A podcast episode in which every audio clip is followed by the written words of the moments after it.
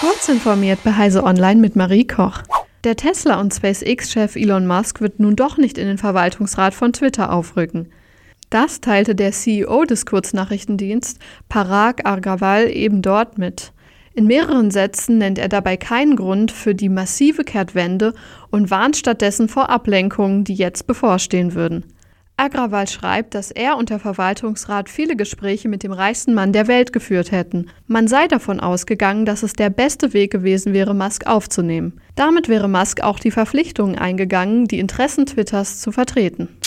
Die Dienstleistungsgewerkschaft Verdi hat die Beschäftigten des Online-Riesen Amazon an den Standorten Rheinberg und Werne in Nordrhein-Westfalen zum Streik aufgerufen. Im Kampf um Tarifverträge sollen sie mit Beginn der Nachtschicht die Arbeit niederlegen, wie die Gewerkschaft am Sonntag ankündigte. Verdi fordert bei Amazon die Anerkennung der Tarifverträge des Einzelhandels in Nordrhein-Westfalen. Außerdem will die Gewerkschaft einen Tarifvertrag für gute und gesunde Arbeit für die Beschäftigten. In San Francisco im U S-Bundesstaat Kalifornien ist die Polizei zunächst mit dem Versuch gescheitert, ein fahrerloses Auto zu kontrollieren. Wie unter anderem The Verge berichtet, hat ein Polizist des San Francisco Police Department am ersten April-Wochenende versucht, den Wagen anzuhalten, weil die Lichter des Autos der Firma Cruise ausgeschaltet waren.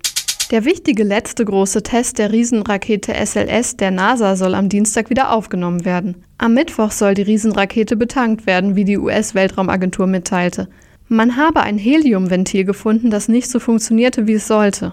Jetzt seien Korrekturen nötig, um die Sicherheit zu gewährleisten, begründete die NASA die jüngste Verspätung. Das defekte Ventil ist etwa acht Zentimeter lang und soll verhindern, dass Helium aus der Rakete zurückfließt.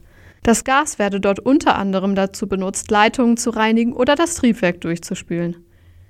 Diese und weitere aktuelle Nachrichten finden Sie ausführlich auf heise punkt de.